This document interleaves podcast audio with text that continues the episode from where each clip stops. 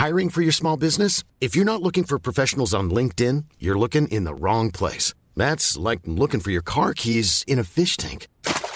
LinkedIn helps you hire professionals you can't find anywhere else, even those who aren't actively searching for a new job but might be open to the perfect role. In a given month, over 70% of LinkedIn users don't even visit other leading job sites. So start looking in the right place. With LinkedIn, you can hire professionals like a professional. Post your free job on linkedin.com slash people today. Halo teman-teman semuanya, balik lagi sama aku Iza Sapta di podcast Bincang Asa dan Rasa. Jadi di episode kali ini, di video podcast kali ini, aku mau ngejawab pertanyaan-pertanyaan yang udah teman-teman kirim lewat Q&A di Instagram Bincang Asa dan Rasa. Sebenarnya ini random aja, cuman aku pengen lebih dekat sama kalian, makanya mungkin akan lebih sering episode kayak gini, di mana kalian nanya dan aku coba jawab kayak gitu. Tapi sebelum itu, apa kabar? Apa kabar teman-teman semuanya? Sehat?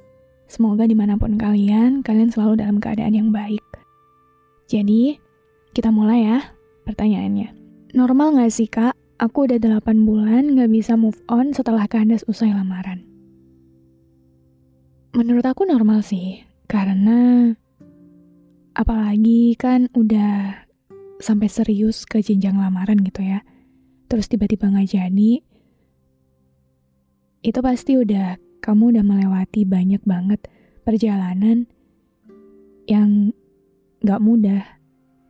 Dan dengan track record kayak gitu, sampai sekarang masih keinget dia, masih kebayang-bayang dia, menurut aku ya normal-normal aja, wajar-wajar aja.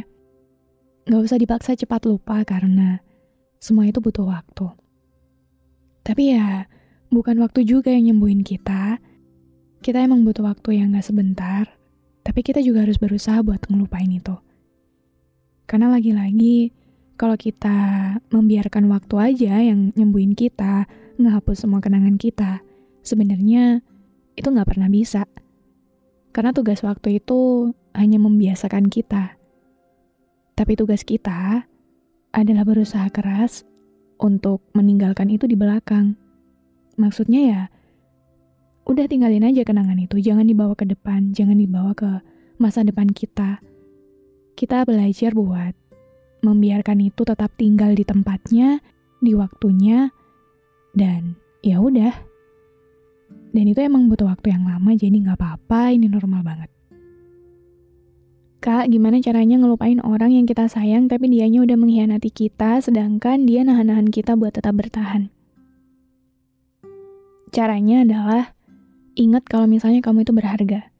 Ingat kalau misalnya kamu nggak pantas disakitin. Ingat kalau misalnya kamu worth it buat dapetin kehidupan yang jauh lebih bahagia dari sekarang. Dia yang udah beraninya dengan seberani itu nyakitin kamu, mengkhianati kamu, terus dia tetap nahan-nahan kamu buat bertahan ya buat apa? Buat apa kita bertahan di tempat di mana kita ternyata dilukai? Buat apa kita bertahan buat seseorang yang ternyata nggak menghargai keberadaan kita? Buat apa kita bertahan sama orang yang ternyata nggak pernah nganggap kalau keberadaan kita itu berharga? Yang bisa menyelamatkan kamu, ya diri kamu sendiri. Kalau kamu udah ngerasa terluka di situ, kalau kamu udah ngerasa nggak dihargai di situ, pergi aja nggak apa-apa. Cari tempat yang jauh lebih baik, yang jauh bisa menerima kamu lebih baik daripada tempat itu. Aku yakin kamu pasti nemuin tempat yang jauh lebih baik, di mana kamu bisa dihargai, di mana kamu bisa ngerasa berharga sama hidup kamu sendiri.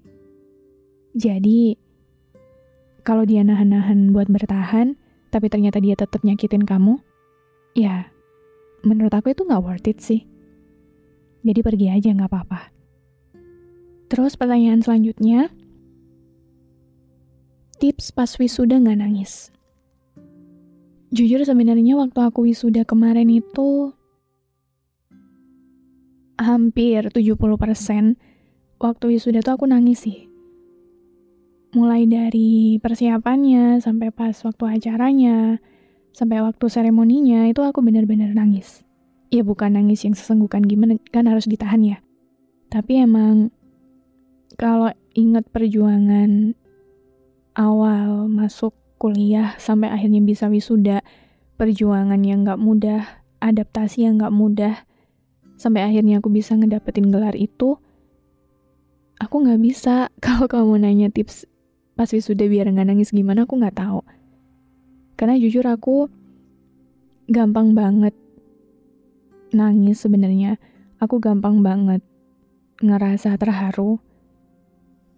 Karena waktu wisuda itu gimana ya, nggak cuma perjuangan kita sendiri yang kebayang-bayang itu, tapi juga perjuangan orang tua mulai dari awal ngebiayain kita sampai akhirnya kita bisa ada di penghujung perjalanan itu tuh rasanya luar biasa banget, bersyukur banget. Jadi ya nggak apa-apa kalau emang di wisuda kamu nanti kamu mau nangis, kamu mau terharu, nggak apa-apa siap-siap aja tisu yang banyak karena ya itu hari kamu, itu hari kedua orang tua kamu, itu hari besar kalian, ya nikmatin aja. Jujur aja ke diri sendiri nggak apa-apa. Asal jangan sampai yang gimana-gimana, mungkin ditahan dulu, coba lebih ditahan karena kayaknya lebih enak kalau misalnya kita nostalgia semua perjalanan itu sebelum atau setelah acara seremonial itu biar ya kita tetap kelihatan seneng gitu. Ya sebenarnya nangis itu bukan karena kita nggak seneng ya, tapi karena ya terharu aja. Tapi ya itu aja sih, menurut aku sedia tisu aja yang banyak karena aku sendiri nggak bisa. Kak mau nanya, salah nggak sih kalau misalnya di umur yang udah 20 tahun kita belum pacaran? Ya nggak salah. Kan nggak ada tolak ukur di umur berapa kita harus punya pacar, nggak ada tolak ukur di umur berapa kita harus punya pasangan, Gak ada tolak ukur di umur berapa kita harus punya rumah tangga misalnya.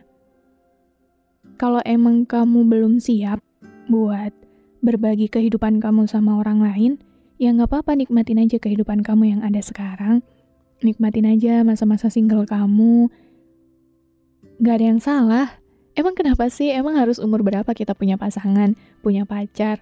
Ya mungkin anak zaman sekarang itu, bahkan dari SD kayaknya udah ada yang punya pacar ya tapi buat kita yang udah umur 20 tahun ke atas, kalau emang sekarang masih belum punya pasangan, belum nemu seseorang yang cocok buat kita, ya nggak apa-apa. Nggak usah terbebani dengan tolak ukur di masyarakat kita yang menganggap kalau misalnya umur kita ini udah umur-umur yang pas buat nikah, yang pas buat punya pacar, buat tunangan, punya pasangan. Nggak usah. Kita fokus aja buat membangun kehidupan kita biar berkualitas, biar punya value, biar kita jadi pribadi yang jauh lebih baik daripada kemarin-kemarin, fokus aja ke itu.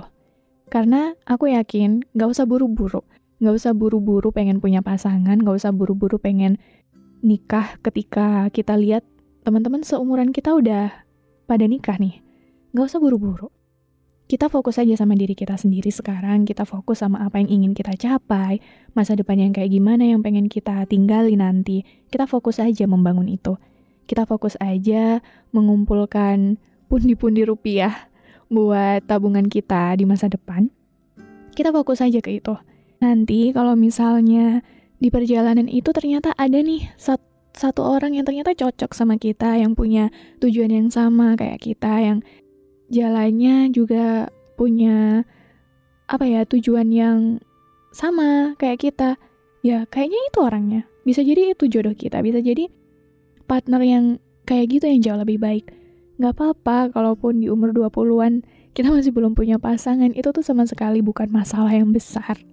Yang penting sekarang tuh gimana caranya kita bisa jadi seseorang yang jauh lebih baik. Nggak cuma buat diri kita sendiri tapi kalau bisa buat sekitar kita juga kita jadi pribadi yang bervalue, kita jadi pribadi yang jauh lebih berkualitas daripada sebelumnya, karena itu akan membawa manfaat nggak cuma buat diri kita sendiri, itu juga bisa bawa manfaat buat orang lain. Jadi nggak usah lah, nggak usah terlalu terbebani dengan umur yang udah 20 tahunan dan kita masih single itu nggak usah kalau menurut aku sih. Terus, ketika seseorang nggak beruntung dalam hal apa pun, dan dituntut terus bersyukur apa yang harus disyukuri. Banyak, menurut aku banyak yang pantas buat kita syukuri, terlepas dari apakah kita ngerasa kalau misalnya di hidup ini kita memiliki sebuah hal yang yang patut untuk kita syukuri atau enggak. hidup itu kadang kalau mau kita ukur pakai tolak ukur kita sendiri sebagai manusia, kita bisa aja menganggap kalau hidup ini itu sesuatu yang nggak patut buat disyukuri. Karena sebagai manusia kita tentunya menemukan banyak sekali hal-hal yang kurang menurut kita. Tapi sekali lagi itu adalah menurut kita. Menurut kita sebagai manusia bukan Tuhan. Bahkan kita terlahir ke dunia ini itu adalah satu hal yang pantas buat kita syukuri jadi kalau kamu bilang gak ada satu hal yang bisa kamu syukuri, kamu salah. Banyak orang di luar sana yang jauh lebih, hidupnya lebih menderita daripada kamu. Kamu sekarang masih bisa ngerasain internet, masih bisa hidup di negara Indonesia yang udah aman dari penjajahan ini, itu udah satu hal yang patut buat kamu syukuri loh. Kalau kamu lihat di banyak di luar negeri sana yang negaranya masih belum merdeka, yang masih dijajah, yang mereka buat apa ya ngerasa aman aja satu hari aja itu udah susah banget sementara kita sekarang udah punya fasilitas kayak gini hidup yang kayak gini itu udah bersyukur banget harusnya jadi kalau kamu ngerasa nggak ada yang bisa kamu syukuri coba dipikir-pikir lagi coba dicari-cari lagi bersyukur itu nggak harus tentang hal yang kamu inginkan tercapai nggak harus tentang sesuatu yang pengen kamu dapatkan dikasih sama Tuhan tapi hal-hal yang kadang kamu gak sadar, udah kamu punya, udah Tuhan kasih, itu yang harus kamu syukuri juga. Jadi coba dicari-cari lagi. Bagaimana cara orang lain cinta dengan kita? Menurut aku kita nggak perlu fokus sama apakah orang lain mencintai kita atau enggak. Karena ketika kita udah bisa mencintai diri kita sendiri, otomatis orang lain bisa mencintai kita. Karena gimana ya? Kayak gini, kamu sebel nggak ngelihat orang yang kayak pesimis banget sama hidup dia kayak aduh aku tuh nggak worth it tahu aku kayak aku tuh hidupnya nelangsa aku tuh lebih menyedihkan daripada yang lain. Kamu seneng nggak ada orang yang, yang kayak gitu? Mungkin kebanyakan bakal nggak seneng. Nah tapi ketika kamu ketemu sama orang yang optimis sama hidupnya yang bersyukur sama hidupnya aku yakin kamu pun juga pasti akan bersyukur atas keberadaan dia. Makanya ketika kita ingin dicintai oleh orang lain, harusnya kita bisa mencintai diri kita sendiri dulu. Ketika kita udah ngerasa cukup sama cinta yang kita punya untuk diri kita sendiri, pertanyaan kayak gini gak bakal ada menurut aku. Karena sebenarnya kita cukup sama diri kita sendiri aja. Kita nggak perlu membuat orang lain mencintai kita, tapi ujung-ujungnya kita kita sendiri nggak cinta sama diri kita. Buat apa? Ya kan? Jadi, ingat-ingat kalau misalnya cukup kita aja yang cinta pada diri sendiri, nggak perlu orang lain. Karena berharap sama orang lain ujung-ujungnya apa? Ya, kecewa. Terus pertanyaan selanjutnya. Kenapa kita nggak pernah benar-benar pulih? Karena sebenarnya pulih itu menurut aku adalah hal paling akhir dari perjalanan kita untuk sembuh selama ini itu kita sebenarnya terbiasa buat gak apa-apa sama hal-hal yang menyakiti kita. Bukan berarti kita pulih, bukan berarti kita sembuh, bukan berarti kita lupa sama sakit itu, tapi karena kita capek, kita capek ngerasain sakitnya. Makanya akhirnya kita memilih buat terbiasa sama keadaan itu seiring berjalannya waktu. Alhasil, mau waktu selama apa pun, sepanjang apa pun yang kita punya. Waktu itu tugasnya bukan menyembuhkan kita, bukan waktu yang bertanggung jawab untuk menyembuhkan kita, tapi kita sendirilah yang bertanggung jawab untuk menyembuhkan luka itu. Karena kalau kita cuma ngandelin waktu aja, tapi kita nggak ngasih tekanan ke diri kita sendiri kalau kita harus sembuh, ujung-ujungnya kita nggak akan pernah sembuh. Ujung-ujungnya kita ngira kalau misalnya kita udah pulih, padahal belum. Alhasil kita ngira kalau misalnya kita udah nggak apa-apa, ternyata ketika ada orang yang ngebahas itu kita ternyata masih sakit. Ya kan? Makanya alhasil kita nggak pernah benar-benar pulih bukan karena kita nggak berusaha, tapi kita lupa untuk menekankan ke diri kita kalau misalnya tanggung jawab untuk pulih itu ya tanggung jawab diri kita sendiri. Dan itu butuh waktu, bisa jadi seumur hidup. Jadi nggak apa-apa kalau misalnya sekarang ternyata masih kerasa sakit, masih kerasa sesek, masih kerasa nggak enak, ya mungkin emang belum waktunya, tapi selalu ingetin diri kita sendiri kalau kita harus sembuh. Caranya gimana? Tiap orang beda-beda. Tapi yang pertama kali harus kita lakukan adalah memaafkan keadaan dan diri kita sendiri kalau ya emang harus kayak gitu keadaannya. Dan itu sama sekali nggak apa-apa kalaupun ujung-ujungnya ternyata nggak sesuai kemauan kita. Jadi proses panjang ini dijalanin aja pelan-pelan, seiring berjalannya waktu, dengan memeluk diri sendiri, memaafkan diri sendiri, mengikhlaskan apa yang sudah ada. Baru setelah nanti ketika semuanya emang udah waktunya buat sembuh, kamu pasti sadar kalau emang itu emang udah waktunya kamu sembuh. Kayak gitu. Terus pertanyaan selanjutnya, kenapa anak pertama tidak selalu beruntung? Enggak sih. Enggak cuma anak pertama. Mau anak keberapapun, pertama, kedua, ketiga, tengah, akhir.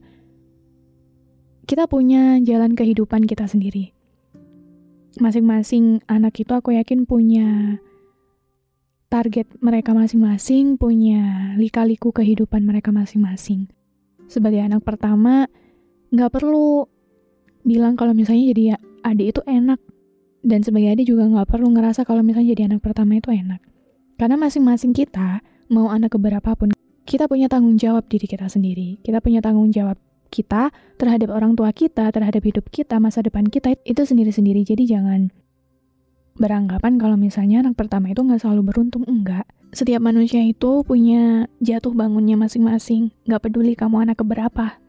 Jadi kalau kamu ngerasa nggak beruntung itu bukan karena kamu anak pertama, bukan karena kamu anak terakhir, bukan karena kamu anak tengah, enggak. Tapi ya emang itu perjalanan yang harus kamu lalui.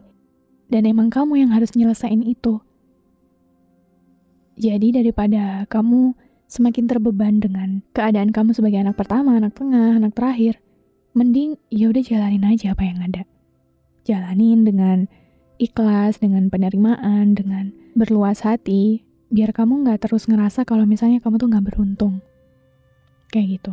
Oke, aku rasa segitu dulu yang bisa aku jawab buat episode kali ini. Mungkin kalau ada kesempatan lagi, beberapa pertanyaan yang masih belum sempat kejawab bisa aku jawab di episode berikutnya. Terima kasih buat teman-teman yang udah berkenan buat bertanya di Q&A Bincang Asa dan Rasa. Makasih banyak teman-teman karena kalian selalu membersamai podcast Bincang Asa dan Rasa. Semoga kalian gak pernah bosen ngedengerin podcast ini. Sehat-sehat selalu dan sampai jumpa di episode selanjutnya. Dadah!